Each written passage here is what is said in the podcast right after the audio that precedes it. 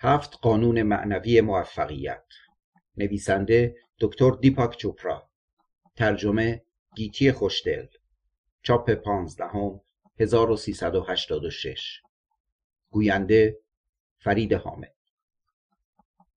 همان آرزوی ژرفی هستید که شما را به پیش میراند.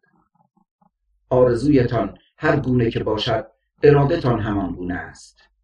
ارادتان هر گونه که باشد کردارتان همان گونه است. کردارتان هر گونه که باشد تقدیرتان همان گونه است. بریها دارانیاکا اوپانیشاد. گفتار چهارم آیات چهار و پنج. مقدمه.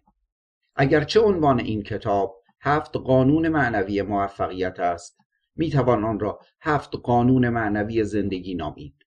زیرا همان اصولی را عرضه می کند که طبیعت برای آفرینش هر چیز در بعد مادی. هر آنچه می‌بینیم و میشنویم و استشمام می‌کنیم مزه می‌کنیم و لمس می‌کنیم از آنها سود میجوید. در کتابم آفرینش فراوانی آگاهی از ثروت در حیطه تمامی امکانات گامهای آگاهی از ثروت را بر اساس ادراک راستین کنش طبیعت خلاصه کردم هفت قانون معنوی موفقیت جوهر این آموزش است. هرگاه این دانش به آگاهیتان بپیوندد این توانایی را به شما خواهد داد که با سهولت و بیتکاپو ثروت نامحدود بیافرینید و در هر کاری موفقیت را تجربه کنید. موفقیت در زندگی را می‌توان به صورت گسترش مدام شادمانی و تحقق فزاینده هدفهای ارزشمند تعریف کرد. موفقیت یعنی این توانایی که آرزوهایتان را با سهولت و بیتکاپو برآورده سازید. با این حال موفقیت از جمله آفرینش ثروت همواره به صورت فرایندی مستلزم سخت کوشی و اغلب به بهای صدمه زدن به دیگران پنداشته شده است. نیاز داریم نسبت به موفقیت و فراوانی نگرشی معنوی تر داشته باشیم که به معنای جریان فراوان همه موهبت های نیکوست.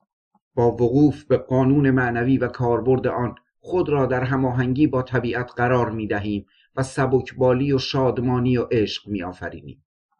موفقیت جنبه های بسیار دارد.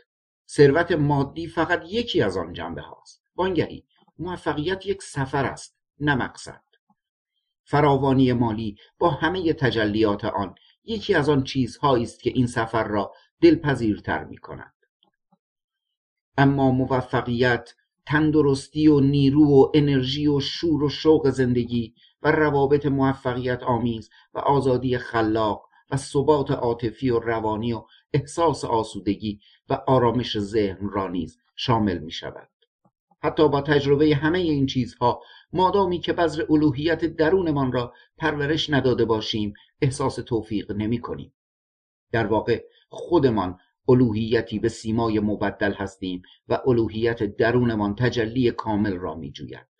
از این رو موفقیت راستین یعنی تجربه اعجاز و شکوفایی الوهیت درونمان یعنی به هر کجا که می رویم و در هر چه که می بینیم الوهیت را احساس کنیم در نگاه یک کودک در زیبایی یک گل در پرواز یک پرنده هرگاه زندگیمان را نه به صورت گاه به گاه بلکه تمام مدت به سیمای تجلی اعجازآمیز الوهیت تجربه کنیم.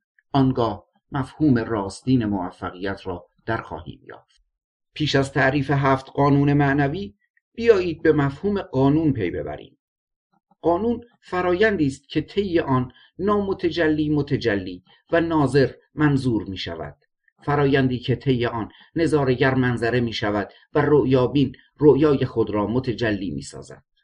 همه خلقت هر آنچه در عالم مادی وجود دارد ثمره این است که نامتجلی خود را متجلی کرده است. به هر چه بنگریم از ناشناخته می آید جسم فیزیکی ما عالم مادی و هرچه که بتوانیم از طریق حواس خود ادراک کنیم تبدیل و تحول نامتجلی و ناشناخته و نامرئی به متجلی و شناخته و مرئی است. عالم مادی هیچ نیست الا زمیر که به درون خود بازگشته تا خود را به صورت جان و ذهن و جسم مادی تجربه کند به عبارت دیگر همه فرایندهای خلقت فرایندهایی هستند که زمیر یا الوهیت خود را بیان و عیان می سازد. آگاهی در تحرک خود را به سیمای اجسام عالم در جنبش جاودان زندگی نمایان می کند. منشأ همه این آفرینش الوهیت یا جان است. فرایند خلقت یعنی الوهیت در حرکت یا ذهن و موضوع خلقت عالم مادی است که شامل جسم مادی نیز می شود. این سه جزء تشکیل دهنده واقعیت جان، ذهن و جسم یا نظارگر و فرایند نظاره و نظاره شده اساسا یکی و یکسانند همه از یک جا میآیند از حیطه امکانات محضی که مطلقا نامتجلی است قوانین فیزیکی عالم عملا یعنی کل این فرایند الوهیت در حرکت یا آگاهی در تحرک. هرگاه این قوانین را دریابیم و در زندگیمان به کار ببریم هرچه بخواهیم می‌تواند خلق شود. زیرا همان قوانینی که طبیعت برای خلقت یک جنگل یا یک کهکشان یا یک ستاره یا یک جسم انسانی به کار می‌برد می‌تواند موجب برآورده شدن ژرفترین آرزوهایمان نیز بشود. اکنون بیایید به سراغ هفت قانون معنوی موفقیت برویم و ببینیم چگونه می‌توانیم آنها را در زندگیمان به کار ببریم.